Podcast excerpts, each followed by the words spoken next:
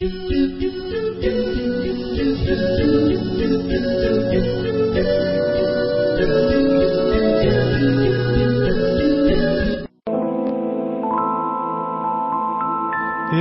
الأرواح يشفي الأتراح. هذا القرآن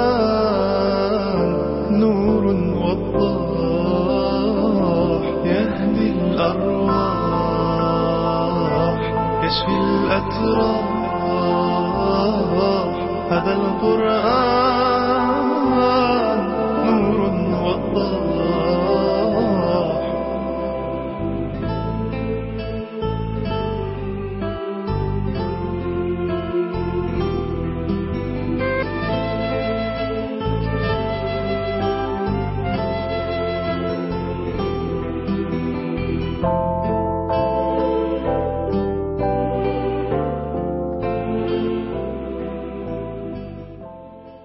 بسم الله الرحمن الرحيم. والحمد لله رب العالمين. والصلاة والسلام على سيدنا محمد النبي الكريم وعلى آله وأصحابه أجمعين. أهلا بكم ومرحبا مع سحر القرآن. في هذه الحلقة من سحر القرآن أريد أن أحدثكم عن شيء مختلف عما تحدثنا عنه سابقا. كنت قبل يومين مع شخص بريطاني. له فترة طويلة في البلاد العربية. فسألت هل تعرف القرآن؟ هل قرأت القرآن؟ قال لي نعم. فقلت له كيف وجدته؟ قال بصراحة في معاني جميلة وفي قصص تشبه اللي عندنا لكني لم أتأثر به كثيرا. فاستغربت.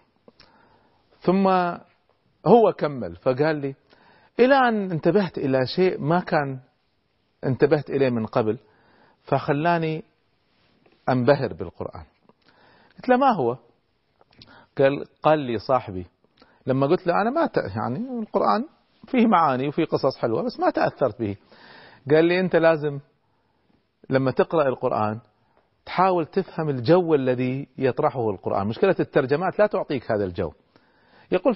فعلمني شيء من اللغة العربية. يقول الآن بعد سنين تعلمت فعرفت أن القرآن شيء آخر. يقول لما كنت أقرأ آخر سورة في القرآن قل أعوذ برب الناس. ما يقول ما فهمت إيش المقصود. وصحيح تتكلم عن الشيطان وخذوا بالكم من الشيطان. لكن لما حفظتها يقول أنا الآن حفظتها وبدأ يتلوها علي. يقول وجدت أن الجو مختلف تماما. قل أعوذ برب الناس ملك الناس إله الناس من شر الوسواس الخناس الذي يوسوس في صدور الناس من الجنة والناس يقول حسيت الجو كله وسوسة ومن تحت. فعرفت أن السورة هذه تتكلم عن مداخل الشيطان إلى نفوس الناس بمدخل لم أحس به من قبل يقول عندها فقط تذوقت القرآن الكلمة القرآنية تختلف عن الكلمة في أي كتاب. استعمال الكلمة هو الذي يعطي هذا الجو. حديثنا ليس عن مقارنة جمل ومقارنة كلمات ومقارنة آيات وإنما عن أن نأخذ كلمة واحدة ونرى مزاياها في كتاب الله رب العالمين. لو أنزلنا هذا القرآن على جبل لرأيته خاشعا لرأيته خاشعا متصدعا من خشية الله. حلقتنا اليوم عن الكلمة في القرآن الكريم. الكلمة القرآنية المفردة تمتاز عن غيرها. شوفوا إذا تريدوا أن تعرفوا مزية أي كلمة في موضعها في أي جملة ننظر إلى ثلاث مزايا رئيسية. أولا جمال وقعها في السمع. كلمة منسجمة مع باقي الكلمات ليست شاذة عنها. الأمر الثاني اتساقها مع المعنى راكبة مع المعنى تعطي المعنى بشكل صحيح. والأمر الثالث اتساع دلالاتها بحيث أن تغطي لي ليس فقط معنى واحد وإنما تعطيني معاني كثيرة لا تتسع لها الكلمات الأخرى. قد نجد هذا في أسلوب بعض الأدباء الجاحظ المتنبي وغيرهم قد نجد هذا. لكن أن تجتمع كل هذه المزايا الثلاث وباستمرار وفي كل كلمة لا تتخلف أبدا ولا تشد لا تجده لا عند أي شاعر ولا عند أي أديب في الدنيا. عندما نجد امرؤ القيس على عظمته يذكر في بعض أبياته كلمات يقول إمام اللغة العربية الأصمعي والله ما أدري ماذا يقول. كلمات شاذة إمام اللغة العربية يقول هذه الكلمة ما أعرف هذه الكلمة ما أعرف. كلها شذوذ. هذا ما يستطيع أحد أن يجعل كل كلمة كل كلمة متناسقة ومعبرة كالقرآن الكريم. هذا لا يتوافر إلا في القرآن. انظروا خلونا ناخذ أمثلة بس عشان نعبر. انظروا إلى قوله تعالى في وصف الليل والصبح. يقول الله عز وجل والليل إذا عسعس والصبح إذا تنفس. يا سلام. الآن فكروا معي في هذه الآية في سورة التكوير يحفظها معظم الناس. خلونا نفكر. والليل إذا عسعس ألا تشموا معي رائحة المعنى قوية في هاتين الكلمتين؟ عسعس تنفس. ألا تشعر أن الكلمة تبعث في خيالك صورة معنى محسوس مجسم أمامك دون الرجوع إلى قواميس اللغة ومعاجم اللغة؟ هل تستطيع أن تتصور معي إقبال ظلام الليل وتمددها في الآفاق. بكلمة أدل من عس عس. بدأ وانتشر. عس عس. بالمقابل انظر معي وتأمل. هل تستطيع أن تتصور انفلات الضحى من مخبأ الليل من سجن الليل بكلمة أروع من تنفس؟ هل تجد في المعاجم أدق من هاتين الكلمتين في التعبير عن هذا المعنى أو هاتين هذين المعنيين؟ الصبح يتنفس كأنه بعثت فيه الحياة. صار الصبح كأنه إنسان كان ميت الليل مغطي عليه. وانفلت من الليل فتنفس. ثم يأتي الليل أقدم وانتشر. عسحس. شيء عجيب من الوصف. حاول أن تستبدلها بكلمة أخرى ستعرف ما أقول. خلونا ناخذ مثال ثاني. يختلف تماما. يا أيها الذين آمنوا ما لكم؟ إذا قيل لكم انفروا في سبيل الله اثاقلتم إلى الأرض. اثاقلتم. ادرسوا الأداء الذي قامت به لفظة اثاقلتم. شوفوا حروفها وترتيب هذه الحروف والتشديد على الثاء والمد الذي بعدها الثاء ومن مجيء القاف من الحروف القلقلة. ثم التاء المهموسة ثاقلتم والميم تنطبق عليه الشيء ويخرج صوتها من الأنف. النظام عجيب. يعني هل تستطيع أن تتصور أداء الكلمة كيف أنها أوحت إليك بالمعنى إثاقلتم.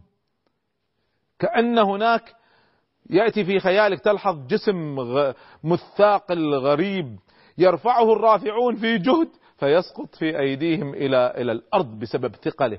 ألا تحسون أن الكلمة تقال ببطء؟ فيها بطء. إثاقلتم. انفروا. سريعة. اثاقلتم. بطيئة. جرب خلونا نجرب. أن نبدلها بكلمة تحل معانا مكانها بالمعنى لكن تختلف باللفظ ما لكم إذا قيل لكم انفروا في سبيل الله تثاقلتم. قارنها بإثاقلتم تثاقلتم رغم ثقلها لكنها أخف أسرع أنشط من ما توحي به كلمة تثاقلتم. اثاقلتم إذا هذه بسبب رسف حروفها اثاقلتم بسبب زوال الشدة منها لما صارت تثاقلتم. التاء لما تأتي قبل الثاء راح تكون أخف غير إثا فالبلاغة إذا تتم في استعمال كلمة اثاقلتم تعطي المعنى المراد ولا تعطي كلمة تثاقلتم هذا المعنى. تستطيع أن تقيس على نفس هذا المثال مثل قوله تعالى وإن منكم لمن لا يبطئن كأن الكلمة توحي بالتبطئة. تدرك صورة التبطئة. لا يبطئن فيها جرس فيها نغمة تشير على البطء. إضافة إلى النون التي التي تسبقها تؤكد هذا الجرس الخاص. أمثلة القرآن أكثر من أن تعد وتحصى وكلها تؤيد هذه النظرية التي تكلم عنها عدد كبير من أهل البلاغة الجرجاني والباقلاني وسيد قطب وغيرهم. تكلموا طبعا الرافعي في كتابه إعجاز القرآن شيء عجيب من إيحاءات الكلمة الواحدة في المعنى العظيم الذي تعطيه من خلال القرآن. مزيد من أثر الكلمة في سحر القرآن بعد الفاصل إن شاء الله. يشفي الأتراح هذا القرآن نور والضوء.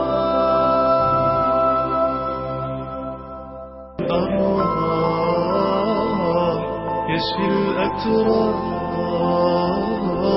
هذا القرآن نور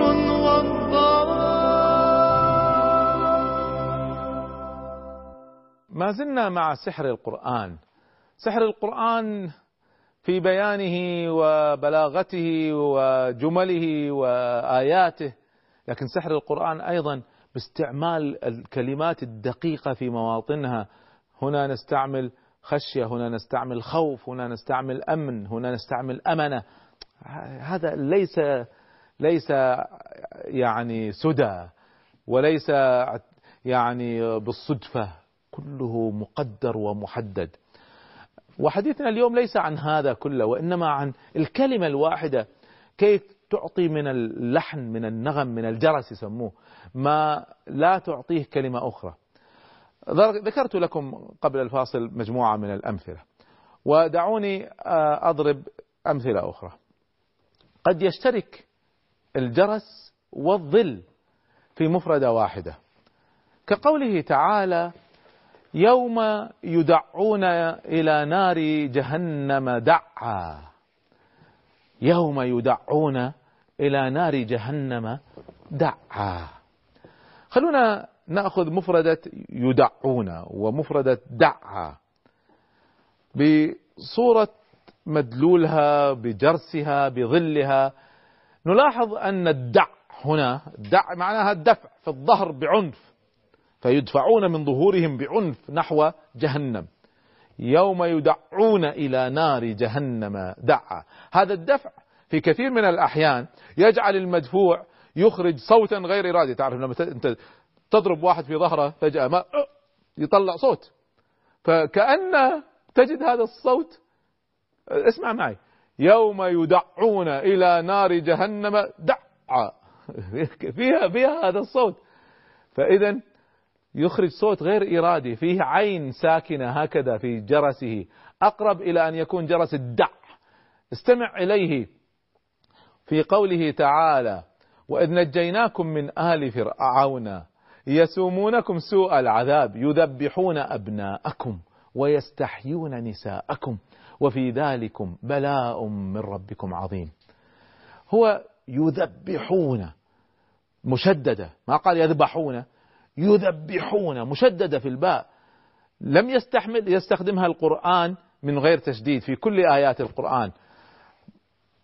قاعد يصور الحدث وكثرة ما حدث ونوع ما حدث وكلها كلمة يذبحون تعطيك أنها فيها تكرار للذبح وفيها شدة في الذبح ويعني لو حطيت يذبحون ما تعطيك هذا المعنى.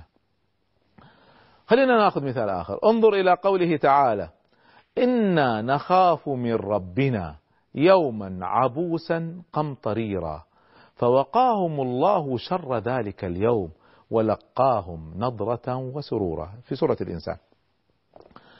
الآن ناخذ كلمة يوما عبوسا. خلينا ناخذ كلمة عبوس هذه. هذه المفردة العبوس. فيها دقة بالغة. حين صورت نظرة الكافرين إلى ذلك اليوم. يتصورون يوم القيامة يوما. اليوم صار كأنه له مشاعر. يعبس. اليوم صار يعبس عابسا مكفهرا وشديد السواد. ففيه يفقد المرء الأمل والرجاء. فجاءت كلمة قمطريرة بثقل طائها مشعرة بثقل هذا اليوم. وفي المقابل نجد كلمة كلمتي نضرة وسرورا. حتى الكلام خفيف هنا. قارن هذا بعبوسا قمطريرا. بينما نضرة وسرورا.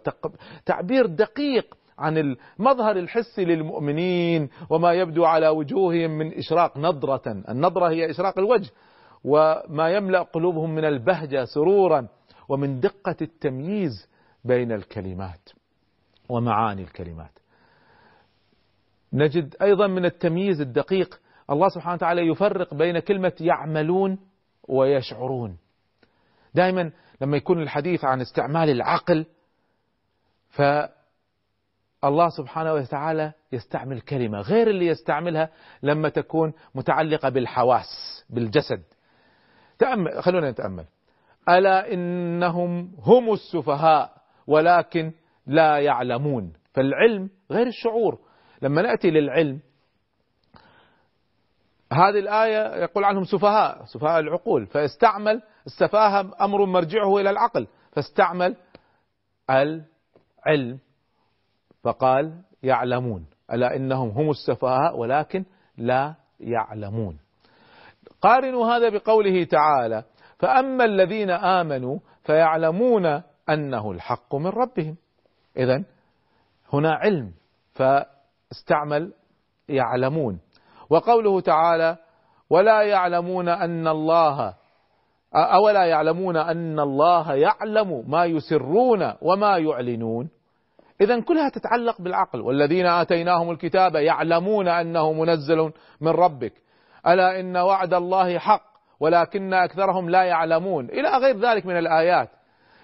هذا كله لما نتكلم عن العقل كلام عن يعلمون. إحنا على فكرة لما نقرأ القرآن آخرها لقوم يعلمون لقوم ي... ألا يشعرون. ما نفرق بينها ما نحس أن في فرق. بينما نجد أن الله سبحانه وتعالى يفرق تماما. الحديث لما يكون عن العقل يتكلم عن يعلمون. لما يكون عن الجسد والأحاسيس يكون عن والمشاعر يكون شعور يشعرون. يقول الله سبحانه وتعالى ولا تقولوا لمن يقتل في سبيل الله أموات بل أحياء ولكن لا تشعرون. أليست الرؤية إحدى الحواس؟ فلأننا لا نراهم. فنتكلم عن الشعور. انظروا إلى قوله تعالى واتبعوا أحسن ما أنزل إليكم من ربكم من قبل أن يأتيكم العذاب بغتة وأنتم لا تشعرون.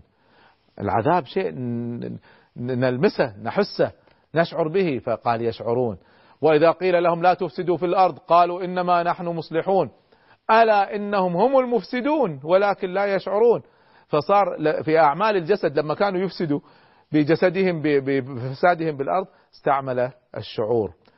كل هذا طبعا يحتاج إلى تدبر تريث أن الإنسان لما يقرأ لا تقرأوا لتنهوا الآيات وإنما قفوا لماذا هنا يعلم وهنا يعقل وهنا يشعر؟ وهذا عندها سيكون استمتاعكم بالقرآن وبسحر القرآن غير عادي. ومزيد من هذه المعاني بعد الفاصل إن شاء الله يشفي الأتراح هذا القرآن نور والضوء.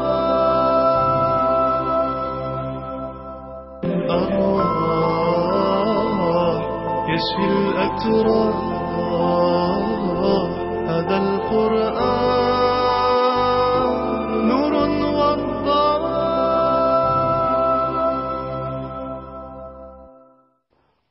أخرى من سحر القرآن أن نتأمل في كل كلمة وفي كل جملة. طبعا يحتاج المرء إلى التريث إلى التدبر ليدرك السر.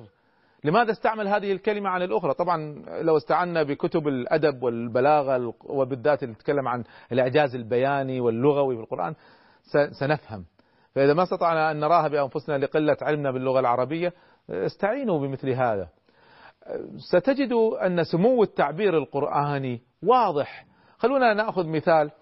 قالوا إن هذان لساحران يريدان أن يخرجاكم من أرضكم بسحرهما ويذهبا بطريقتكم المثلى فأجمعوا كيدكم ثم أتوا صفا وقد أفلح اليوم من استعلى. قالوا يا موسى إما أن تلقي وإما أن نكون أول من ألقى. يعني أنا كنت مرة سألت نفسي إما أن تلقي وإما أن نكون أول من ألقى. ليه؟ لماذا لم يقل إما أن تلقي وإما أن نلقي؟ ليش طولها؟ إما أن تلقي وإما أن نكون أول من ألقى. يمكن الواحد لما يبدأ ينظر لعله يتوهم سر العدول عن هذا التعبير. يعود إلى رعاية النغمة الموسيقية. أنا كنت وهذا كنت أظنه صحيح يعني كنت أظن أنه من أجل أن اللحن يمشي ومن أجل القافية تمشي. كان لابد أن يقولها بهذه الصورة هذه. من أجل أن تتفق كما يقولون في الفواصل في الأداء. هذا طبعا هذا أول ما يبدو بادي الأمر. لكن النظرة المدققة التي وجدتها عند علماء الأدب والبلاغة علمتني قصوري في اللغة فاستعنت بهذا. ولذلك الحقيقة يعني بجهدي الذاتي ما استطعت أن أن أصل إلى هذه المتعة. فلا بد من قراءة كتب التفسير التي فيها بلاغة وفيها يعني وفيها علم علم يكشف لنا هذه الأسرار. فمما يقوله سادتنا العلماء أهل البلاغة في هذه المسألة يقولون هذا التغيير يكشف عن رغبة القرآن في تصوير نفسية هؤلاء السحرة. هم كانوا خائفين كانوا شاكين يوم تحدوا موسى بسرهم. كانوا خائفين شاكين. تعرفون يعني حتى لو رجعت إلى القرآن الكريم ورجعت إلى القصة تجدون في آيات أخرى من القرآن أنهم لما وقف موسى أمامهم هي ماذا حدث في القصة؟ لما جاء السحرة بعد ما اتفقوا مع فرعون إن لنا لأجرا إن كنا نحن الغالبين قال نعم وإنكم لمن المقربين. فجاءوا طامعين في الغنيمة. لما وقف أمامهم موسى تحداهم. موسى عليه السلام ماذا قال؟ قال انتبهوا واحذروا. أنتم تتحدون رب العالمين. أنا نبي أنا فهم طبعا يعرفون الفرق بين النبي وبين الساحر. فراحوا بالسر وبدأوا يتناجون. كل هذا موصوف بالقرآن الكريم. فخافوا أن يكون نبي فيهلكوا. بعدين قالوا أجمعوا أمركم ثم أتوا صفا وقد أفلح اليوم من استعلى. لكنهم شاكين. فالآن هم قادمون جاءوا صفا وشاكين في نجاحهم. وكان الأمل يملأ قلوبهم في نصر مؤزر عاجل. فهم لا ينتظرون ما سيسفر عنه الأمر. لكنهم كانوا خائفين. وكانوا يريدون النصر سواء ألقى موسى أولا أم كانوا هم من ألقى. هذا الشيء وإلى جانب شيء آخر. اللفظة تصور معنى دقيق وهو أن مصدر الصورة هذه لها أبعاد وظلال وحياة. شيء عجيب. فإما أن تلقي وإما أن نكون أول من ألقى. فيها من فيها فيها مشاعر فيها إحساس بالتردد. يعني اللي اللي ما يتردد ماذا يقول؟ إما أن تلقي وإما أن ألقي. لكنهم كانوا مترددين وكانوا خائفين. مع أملهم في النجاح. فالقرآن يكثر فيه استعمال الكلمات الموضوعة للأمور المحسوسة ليدل بها على هذه المعاني ويشعرك بأجواء ال- ال- الإيحاءات الكريمة في في النفس في نفس القائل هذا. فهذا القول من قبل السحرة يشعرك بالتردد. يشعرك بالتردد واضح عندهم. ولذلك لما موسى ألقى بعد أن ألقوا هم ألقى ماذا حدث لهم؟ فورا سجدوا ما طالت المسألة. هذا يدل يدل تماما على أنهم كانوا شاكين في أنفسهم. يعني الواحد لو يكون واثق بنفسه ما. ما يستسلم بهذه السهولة. لكن لأنهم شاكين بأنفسهم فاستسلموا. قيسوا على هذا قول الله عز وجل بل نقذف بالحق على الباطل فيدمغه فإذا هو زاهق. فكلمة القذف هنا توحي بشيء مجسم شيء حي شيء حي أمامهم. وكأن الحق صار حيا والباطل صار حيا وزهقت روح الباطل. كلها تجدها في هذه الآيات. كل كلمة كل لفظة في القرآن لها مكانها ولها معناها العجيب. استمتعوا بقراءة القرآن واستمتعوا بكل كلمة في القرآن وتأثروا بهذا السحر البياني العجيب فيه. استودعكم الله ونلتقي مع معاني أخرى جميلة في سحر القرآن. السلام عليكم ورحمة الله وبركاته.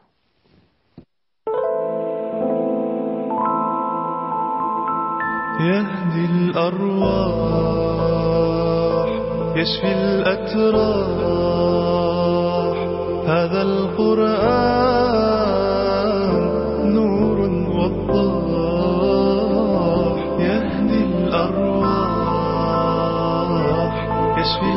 الأتراح هذا القرآن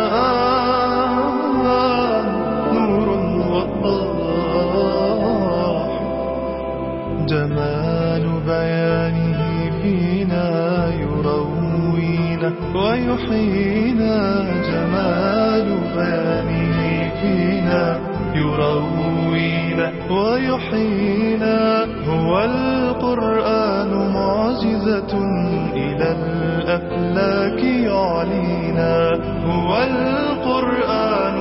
معجزة إلى الأفلاك يعلينا يهدي الأرواح يشفي الأتراح. هذا القرآن نور وضاح يهدي الأرواح يشفي الأتراح.